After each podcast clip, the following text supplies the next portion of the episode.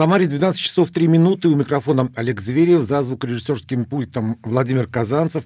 А гость в студии у нас сегодня протоиерей Роман Державин. Отец Роман, здравствуйте. Добрый день. А, информационных поводов у нас много. Это и День Святого Валентина, который сегодня. Это предпразднество Сретения Господня, которое будет завтра.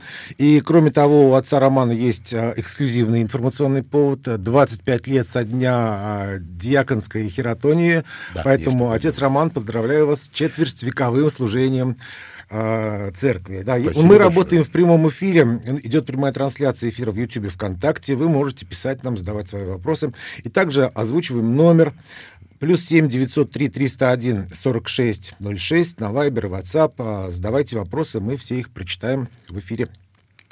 Итак, отец Роман, ну, хотелось бы вот э, Сретение, да, слово славянское, оно переводится как встреча, и так народная интерпрета... интерпретация, что зима с летом встречаются, правда, сегодня, судя по температурам, они встречаются как-то в одни ворота пока, но не совсем встречаются, но, тем не менее, хотелось бы вот такой праздник у нас будет завтра, Сретение Господне, поэтому начнем с цитаты.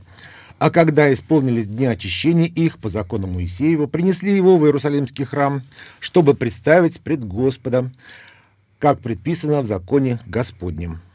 Евангелие от Луки. И вопрос такой, ну, принесли и принесли, а в чем эксклюзивность события?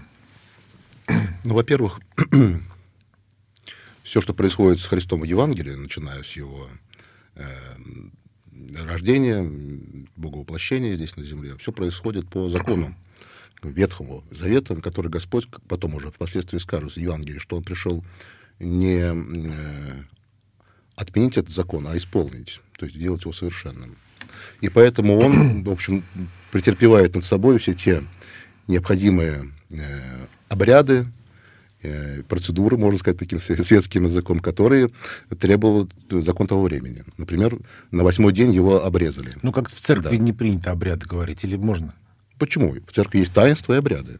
Это просто... Ну, что такое обряд вообще? Это, обряд это священное действие, действие, которое обря- обряжено, то есть обставлено как-то вот какими-то нашими человеческими, может быть, угу. мистическими действиями, которые бы были видимы. Вот, поэтому Христос претерпевает на восьмой день обрезания, которое было предписано по закону Моисееву. А на сороковой день действительно вся, всяк мужеский пол, там, как написано было, торжества разверзая, ну, свят Богу. То есть ну, вся, всякий младенец, который мужского пола первенец родился, он должен быть посвящен Господу.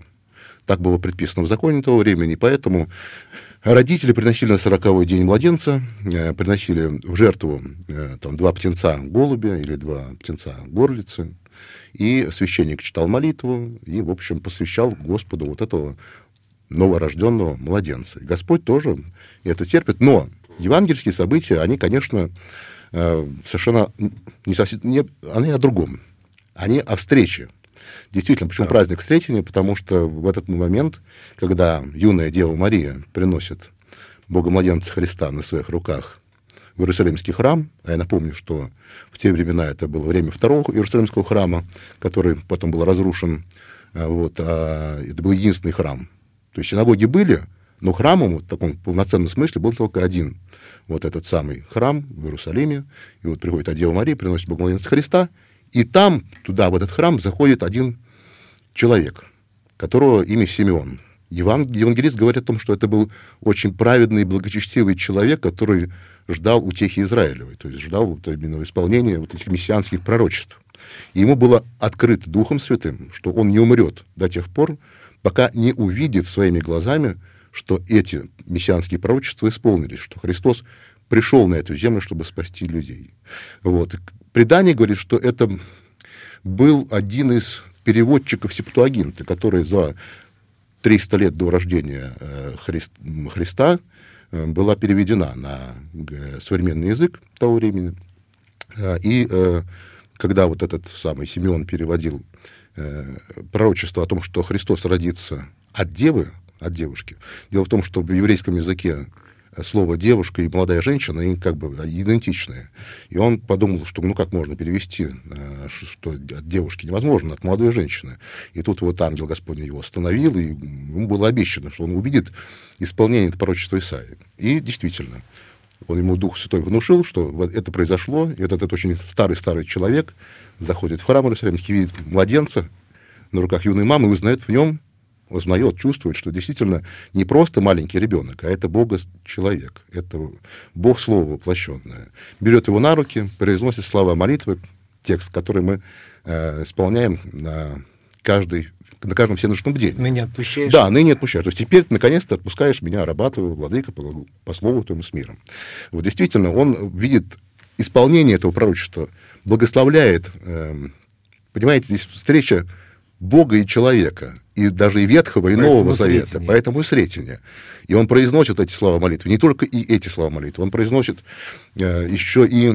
Э, страшное пророчество о том, что оно касается Девы Марии, что ей самой пройдет оружие душ. Когда это происходит, мы видим, что это происходит на Голгофе, когда она становится свидетельницей, на ее глазах происходят вот эти издевательства, эти страдания ее сына, Иисуса Христа, видит его крестную смерть, и, конечно, поэтому она во всей полноте прочувствовала вот эту боль, которую может испытать материнское сердце. Отец Роман, ну, старец Симеон, он жил, по-моему, четыреста лет, да? Или сколько? Предание говорит о том, что, ну, более трехсот лет. Ну, больше, больше трехсот лет. А вот я забыл еще один информационный повод. У нас есть День православной молодежи. Да. Тоже сретение. Да. Празднуется он, да. Но если вот, скорее наоборот, нужно было, если Симеон четыреста лет жил, то как-то с молодежью то он не коннектится, кажется. Ну и что? Так праздник сретения, он же... вообще о встрече человека с Богом. Святые отцы говорят о том, что если при нашей земной жизни не пройдет эта встреча, не в том смысле, в аль-капоновском, как помните, Аль Капоне, говорю, ну, такая uh-huh. есть интересная история, он говорит, что Бог простит наших врагов, наша задача ускорить их скорую встречу. Вот, конечно, я, конечно, не о той, это шутка, конечно, не о той встрече, которая неизбежна для каждого человека, верующего, неверующего, религиозного или там далекого от церкви. Все равно после смерти земной душа человеческая, она... встречается с Богом. Но святые отцы говорят о том, что необходимо, чтобы эта встреча произошла здесь. В том смысле, что в своем сердце, в своей душе мы должны постречать Господа Бога. Молодежь-то здесь как? Молодежь как? А, молодежь – это самый возраст, когда человек и находится в поиске, в том числе сознательно или как, неосознанно, может быть. Он ищет, ищет какой-то правды, какой-то истины. А что есть истина? Истина – это Христос Господь. Вот поэтому в этом смысле, конечно, праздник Сретения Господня вполне себе коррелируется с Днем православной молодежи. Отец Роман, вот дело в том, что мне всегда очень нравится такой умилительный вид, когда там бабушка с внучком в церкви, ребеночек маленький, да, а ребеночек подрастает и уходит из церкви. Была ли, был ли смысл в этой встрече? Да, это, как говорил один из наших современных богословов, в церковь привели, а со Христом не познакомили. Действительно, есть такая проблема, она очень серьезная.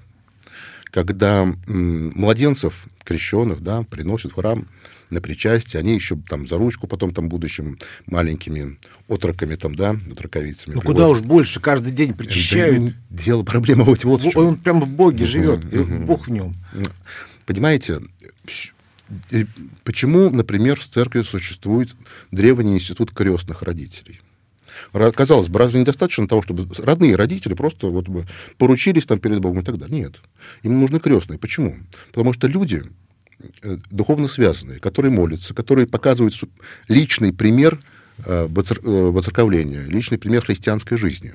В чем проблема, на мой взгляд, основная? В том, что родители, принося ребенка на причастие, сами не причащаются. Поэтому, по моему глубокому убеждению, очень важно, если ты приносишь свое чадо в храм, будь любезен сам, вместе с ним принимай и та, участие в таинствах, и, конечно же, сам принимай свое причастие. Это очень важно, потому что дети, они связаны с родителями, э, и не только кровным родством, но и вот на, на, на, на каком-то вот таком вот мистическом уровне. И поэтому а ребенок воспринимает, там... в том числе и через родителей. Все. Может быть, просто еще и слов нужных не, не могут подобрать для того, чтобы донести ребенка, или делают это формально? В основном, да. Понимаете, опять же, ну хорошо, принесли ребенка там на полчаса в храм раз в неделю, допустим, да, это как такой вариант стандартный э, для христианской семьи, ну, а потом все остальные шесть, даже больше шесть лишних дней, они живут совершенно жизнью далекой, отличающейся от церковной жизни. В том смысле, что не читают молитв, не соблюдают постов, постоянно друг с другом там ссорятся. Дети смотрят, а дети же они, понимаете, как отец пятерых, если могу сказать точно, дети, они практически не слышат нас. Они смотрят на нас, они ощ- живут ощущениями, есть мир в семье или нет. И вот а, я помню эпизод в вашей жизни, когда вас слышали многие. Я также отмечу, что отец Роман был радиоведущим программы «Сретение». А, вот скажите, как возникла такая идея, и ну, как она реализовалась? Сейчас выходит вообще или нет, я вот не знаю. Да, у меня был такой период, когда я был соведущим на этой православной программе «Сретение» на одном известном самарском радио. Вот. Максимум. А, да, да. А, отец Рустам Гусь тогда был руководителем молодежного отдела Самарской епархии, это еще было до образования новых епархий в составе Самарской митрополии. Вот, то есть это было в период до две тысячи двадцатого года. Отец Роман, мы вынуждены уйти на перерыв, и сейчас после перерыва продолжим. А, я напоминаю, что у нас сегодня в гостях протоиерей Роман Державин, настоятель храма Казанской иконы Божией Матери, село Нероновка, Сергиевский район. Гость в студии.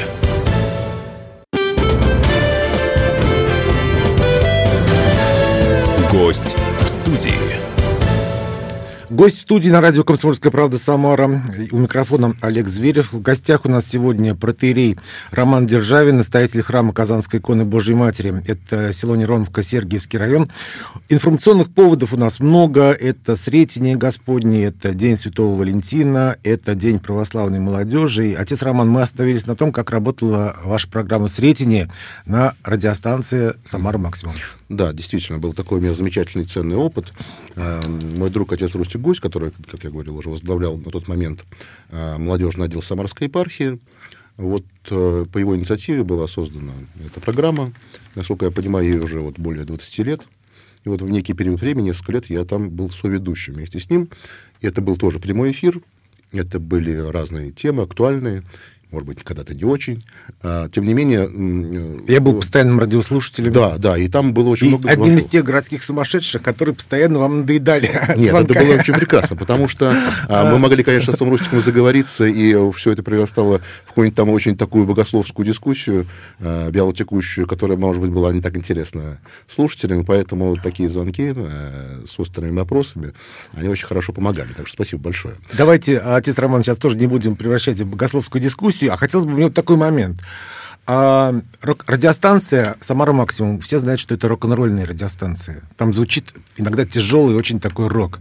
И представляете, вот там а, такой «Роллинг Стоун», да, «Криденсы», там «Нирвана», иногда металл, готика, «Шабаш», и там «Кровь замутила, чертова мать!»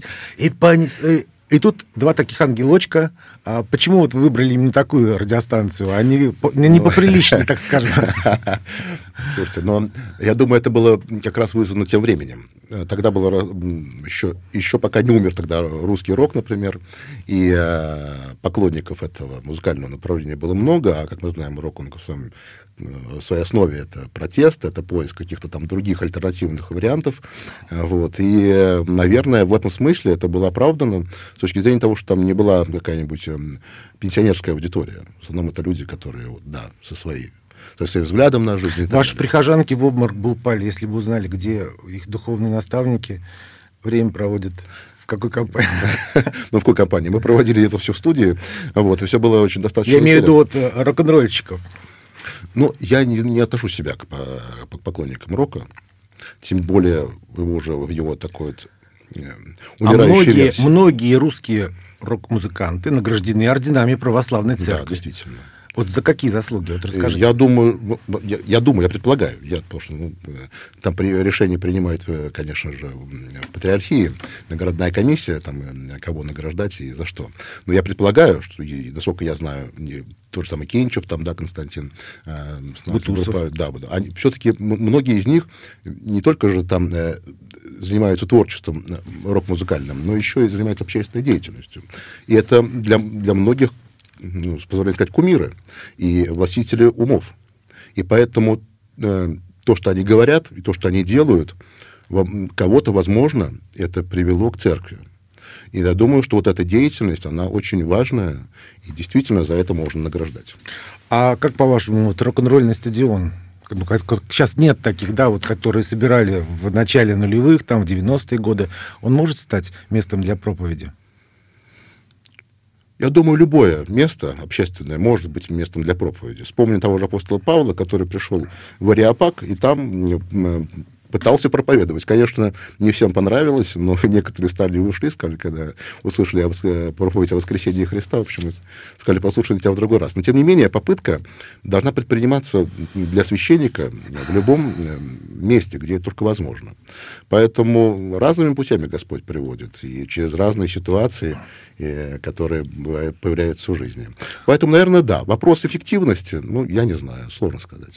Вот потрясающее есть произведение «Иисус Христос Христос суперзвезда». Я могу сказать, что в свое время, ну, можно сказать, вот Йен Гиллан, да, исполнитель партии Христа, я даже в церковь пришел, может, я, ну, просто в советское время было, тех, кто ходил в церковь, считали за нехороший человек. А ну, он да. как-то помог мне пробить вот этот психологический барьер арии Христа, потрясающий, там такая боль. И вот я читаю, когда на каких-то ресурсах, что в одном городе, в другом какая-то православная общественность требует запретить оперу «Иисус Христос. Суперзвезда».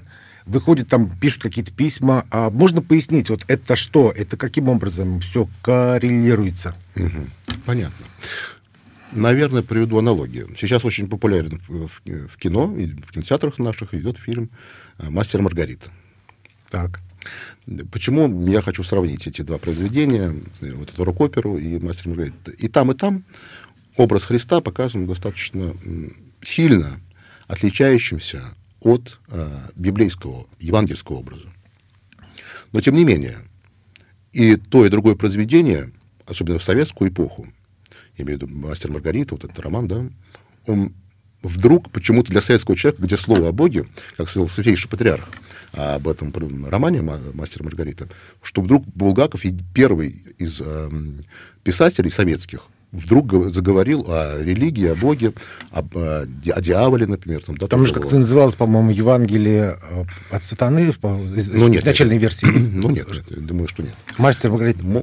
Может быть. Mm-hmm. Я не буду ничего утверждать в этом вопросе. Я просто к тому, что я читал такую рецензию святейшего патриарха, и вот он говорил, что да, mm-hmm. действительно, для советского человека это было совершенно удивительно и ново. Вдруг, когда им напоминают о, о нечто ином, чем светлое коммунистическое будущее, где нет места Богу. Вот. Поэтому я думаю, что Господь людей порой приводит совершенно парадоксальные произведения искусства. Может быть, даже, и, конечно же, и как рок-опера, и как этот самый... небезызвестный роман. Хотя, честно, вот в «Мастер и Маргарита» я и читал эту книгу, конечно, в свое время. Да, то, что вот, касается э, современной э, линии, это очень интересно, это актуально. Вот, жизнь там московская, советская, да, все такое.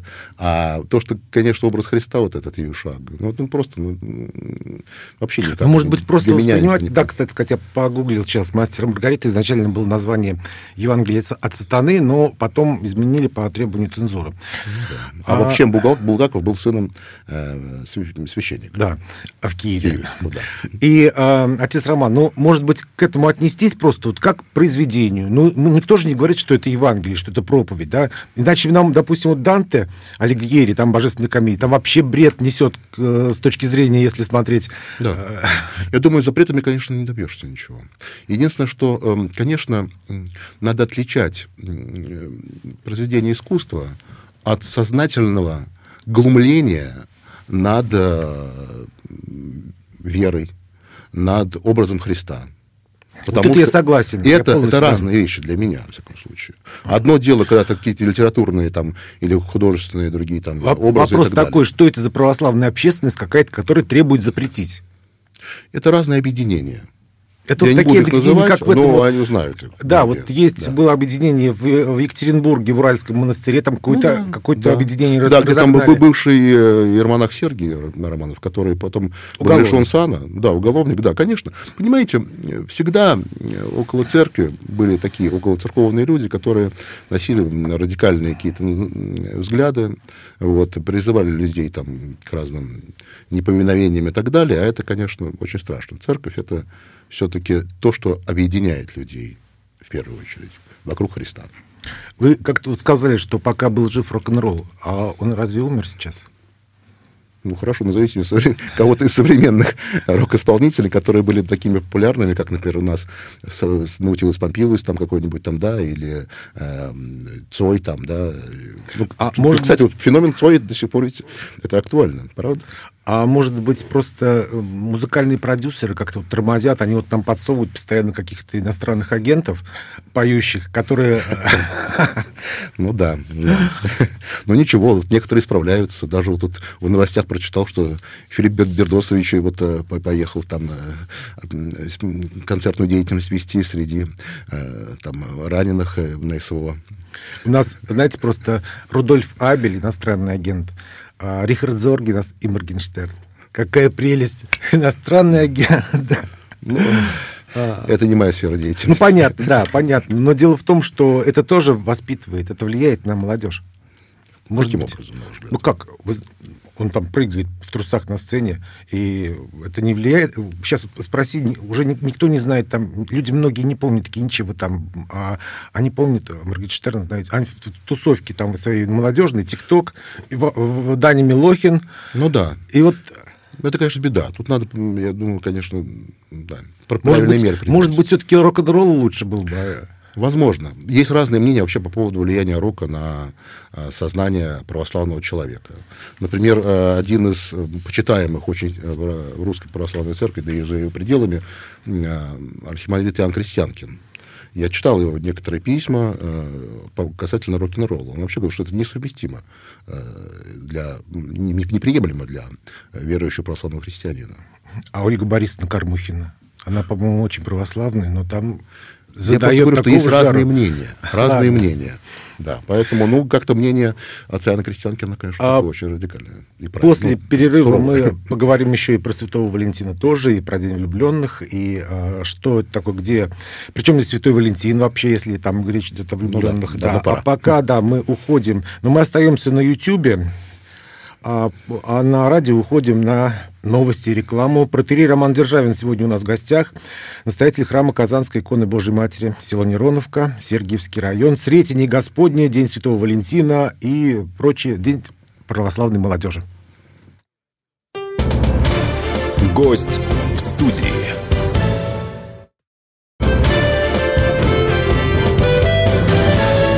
Гость в студии.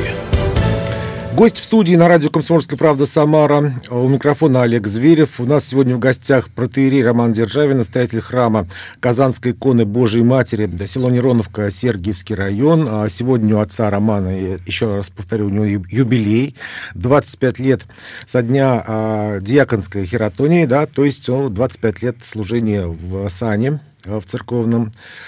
Отец Роман, и вот у меня еще такая цитата. Он шел умирать, и не в уличный гул. Он, дверь отворивши, руками шагнул на глухонемые владения смерти. Он шел по пространству, лишенному тверди. Он слышал, что, звук, что время утратило звук, и образ младенца с сиянием вокруг пушистой темя. Темени смертной тропою душа Симеона несла пред собою, как некий светильник, в ту черную тьму, в котором дотоле еще никому дорогу себе озарять не случалось. Светильник светил, и тропа расширялась. Иосиф Александрович Бродский. Да, потрясающее произведение. Это, это ну и... Касательно праздника Сретения. Тоже Сретение называется. Да, да. А, лауреат Нобелевской премии. А по версии вече... газеты «Вечерний Ленинград», окололитературный трутень, а, под... а, статья была такая, да, авторы статьи клеймили Бродского за паразитизм, формализм и упадочничество. А также в газете «Вечерний Ленинград» опубликовали подборку писем читателей с требованием наказать тунеядца Бродского. тринадцатого февраля тысяча девятьсот шестьдесят четвёртого года Бродского арестовали по обвинению в тунеядстве, а четырнадцатого февраля у него случился в камере сердечный приступ. Да. С праздником! Да, вчера, да, как раз это была дата трагическая, да, насколько я помню, а... касательно Бродского. Отец Роман, а вот э, там еще было такое, что вот сегодня ты играешь джаз, а завтра он играет джаз, а завтра родину продаст. А вообще, вот как православная церковь относится вот к таким вот проявлениям какого-то внутреннего душевного экстремизма? И что она вообще что-то запрещает вот в этом плане? В плане ну, что есть духовный экстремизм? Ну, э... просто интересно. а, слово такое, да, вот, когда что-то запретить, а, за, за, а, разогнать, запретить какое-то произведение искусства, там что-то mm-hmm. еще, цензуру ввести, там давайте будем сидеть тут у синодальной, как, синодальной комиссии и будем все это Нет. отслеживать. Я не думаю, что это дело церкви, это задача государства. Задача государства. Потому что, как мы уже говорили сегодня, одно дело — это искусство, когда, где есть, скажем, какие-то отступления от канонической, там, канонических текстов евангельских, предположим, там, и так далее. Но когда... Ну, вот государство, да, государство вот что ну, делает? Это было советское, богоборческое. Мы сейчас сильно изменились. Мы сильно изменились. Особенно после двадцать четвёртого февраля двадцать второго года, конечно, мы очень сильно изменились. И то, что сейчас, какие происходят... реформы, в том числе и на телевидении, и в искусстве, там, в театральной деятельности. Для меня это очень сильно радует. Потому что во многом это, конечно, очищает а, ту, искусство от а, той гадости, а, которую нам пытались навязать все эти тридцать лет. А можно просто Новой примеры России. Вот этих гадостей, которых нам писали? Ну, вы же, вы же все знаете, многие а, произведения а, классиков как были и, просто буквально опошлены. Вот. Все не изводилось каким-то неизменным а, греховным страстям человека. Письмо Татьяны Конегина на унитазе. Да, но это еще, да, это еще цветочки. Были вещи и пострашнее, которые а, происходили на сценах а, московских и там, санкт-петербургских театров. Вот. Я просто не хочу их озвучивать, потому что ну, кому интересно, почитайте в интернете. И фамилии там, режиссеров мы знаем, которые, многие из которых теперь ныне иноагенты. И, конечно, все это делалось за государственный счет, вот, финансирование бюджетное, вот, и понятно, что там и э, скандалы, там, в том числе и коррупционные, и, э, которые привели к уголовным делам, вот, это тоже все, конечно, печальные страницы нашей истории. Поэтому я считаю, что государство, конечно, должно регламентировать и вести контроль за этим. Я не говорю о цензуре, нет, конечно же. Но еще раз говорю, когда начинают глумиться над святынями, я не говорю только лишь о христианских святынях, но и вот помните события там, с Родиной Мать в Волгограде, тут недавно вот, в новостной ленте это проскальзывало, когда начинают просто над этим осознанно или бессознательно на хайпе, там, как говорят, глумиться, это, конечно же, надо пресекать. Церковь должна участвовать в том, в пресечении, или как-то она в стране должна быть? Или, или как, как, как экспертный какой-то орган? Церковь должна быть камертоном, на мой взгляд.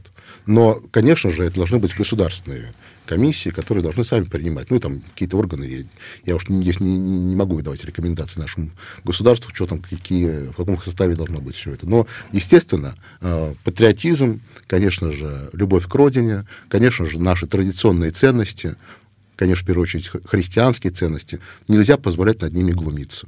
Это точно. Знаете, я много раз, вот у меня тоже есть вот Ильяс Хазрат Ярулин, имам Самарской мечети Вагиз Хазрата, я вот с ним, когда общаюсь, мы его тоже приглашаем в качестве эксперта в эфир, и, ну, знаете, исламские ценности, они тоже, в общем-то, довольно-таки, э, ну, твердые, и я вот, когда слушаю его, я проникаюсь, что на самом деле это некий такой э, опорный столб, на который можно положиться в плане традиционных ценностей. Да, есть только одно замечание. Одно дело... Ну, как бы сказать, русский ислам, да, ну, вот такой, который традиционный для нашей страны, когда за многие столетия, может быть, даже тысячелетия, уживались, да, рус... православные христиане, представители ислама, вот, и во многом сродил... сложилась такая удивительная симфония, на мой взгляд, когда спокойно, совершенно, там, без всяких сопротивлений друг другу, без оскорблений друг друга живут люди, вот, и православные, и мусульмане. С другой стороны, когда вот за последние тридцать лет в Россию начали активно приезжать носители другого ислама, арабского ислама, радикального ислама, вот, которые уже навязывают нам здесь, гражданам России, свои традиции, свои культурные особенности. Вот это уже беда. Вот, опять же, вспомним представителя ислама недавнего, который там к президенту обратился с тем, чтобы, опять же, никуда мы без этой статуи Родины Мать не денемся, там завесить там, грудь, все такое, что это тоже там сравнил это с этой голой вечеринкой и прочей пропагандой там, гомосексуализма. Вот это ужасно, потому что там человек совершенно, понятно, что там извинялся и так далее, но Понимаете, это как раз вот пример такого радикального ислама. Отец Роман, у нас не так много времени, и хотелось бы все-таки мы как-то святого, святого Валентина немножечко обидели. Да. А я сначала такой, да. Смотрите, есть такая цитата тоже евангельская, библейская. А теперь прибывают сии три: вера, надежда, любовь, но любовь из них больше. И вот сегодня у нас День всех влюбленных. Угу. Ну, а да. При чем здесь святой Валентин? Как оказывается, совершенно ни при чем. Он ни при чем, да. Здесь чего подтянули-то сюда, зачем? Это абсолютно Мученик. коммерциализация э, идеи, вот, и попытка продвигать те западные нетрадиционные ценности, которые для них стали ценностями в обществе, в целом мире. Потому что я тут даже читал, что дошло до того, что якобы этот Валентин благословлял гомосексуальные пары во времена там, а Клавдия кто, второго. Кто придумал? Ну, слушайте, ну, сейчас можно... Сейчас и Википедия это дает ту информацию, которая... выгодно и удобно заказчикам, то сейчас, понятное дело, этот тренд... Надо, надо книжки читать серьезные, но не по Википедии ну, же ну, жить. Современное общество не... редко читает книги, наверное. Больше всего в интернетах, как говорится, ищут. Вот. А там информацию можно любую подложную делать, такую, какую тебе выгодно и удобно. И понятное дело, что это все никак, никаким образом не связано с личностью Валентина Мученика. Вот. Поэтому, конечно, это все просто... Вначале это была просто попытка, а, и сейчас она активно продвигается, как бы, коммерциализировать, потому что в этот день, я не знаю, там на какие миллиарды продают всякие там валентинки и прочее, прочее, все, что связано с этим праздником. А, с другой стороны... Это хорошо говорю, или это... плохо? Я имею в виду не коммерциализация, а то, что есть День влюбленных. Понимаете, для христианина влюбленность — это всего лишь маленький этап зарождение большой любви, если это к тому ведет, при наличии доброй воли и э, нравственных ориентиров правильных. А когда это эксплуатируется и под, под влюбленностью э, подразумевается исключительно только лишь плотские утехи, там, да, и просто состояние там, эйфории того, что нового человека встречал, который тебе нравится, и, вот, и к которому какое-то вожделение испытывается, ну тогда, конечно, это, это грех, и надо называть вещи своими именами. А вот, отец Роман, ну все-таки, а что плохого? Может быть, там мальчик, а, какой-нибудь подросток, он впервые в жизни принесет там своей девочке, будущей избраннице, сердечко. Mm-hmm. Это разве... У него есть какой-то информационный повод для того, чтобы озвучить свои чувства, может быть, показать ей свое отношение? Я понимаю. Если, еще раз повторю, если в этом есть нравственная составляющая, если это все не сводится лишь только... А, к плотским страстям, тогда это, в принципе, возможно. Я больше что скажу. В принципе, возможно, наверное, даже какая-то, может быть... У нас минута всего осталось. Да, христианизация в, в том смысле, что очищение этого праздника от... От вот, грязи. От, от грязи, да. Возможно, что это... Отец да. Роман, а как вам кажется, вот юноша с сердечком подходит к девочке, а там что написано? Я не знаю, я никогда не дарил Валентинки. Ну, а вы как думаете? Наверное, люблю там что-то еще. Замечательно, спасибо, отец Роман. А у нас в студии сегодня гость протоиерей Роман Державин, настоятель храма Казанской иконы Божией Матери, село Нероновка, Сергиевский район. Мы говорили о Сретении, о Дне Святого Валентина, разоблачали фейки. Соответственно, смотрите в шестнадцать часов программу «Нерецептурная педагогика» с Дарьей Марченко. В восемнадцать часов темы дня. До встречи. Всего доброго. Гость в студии.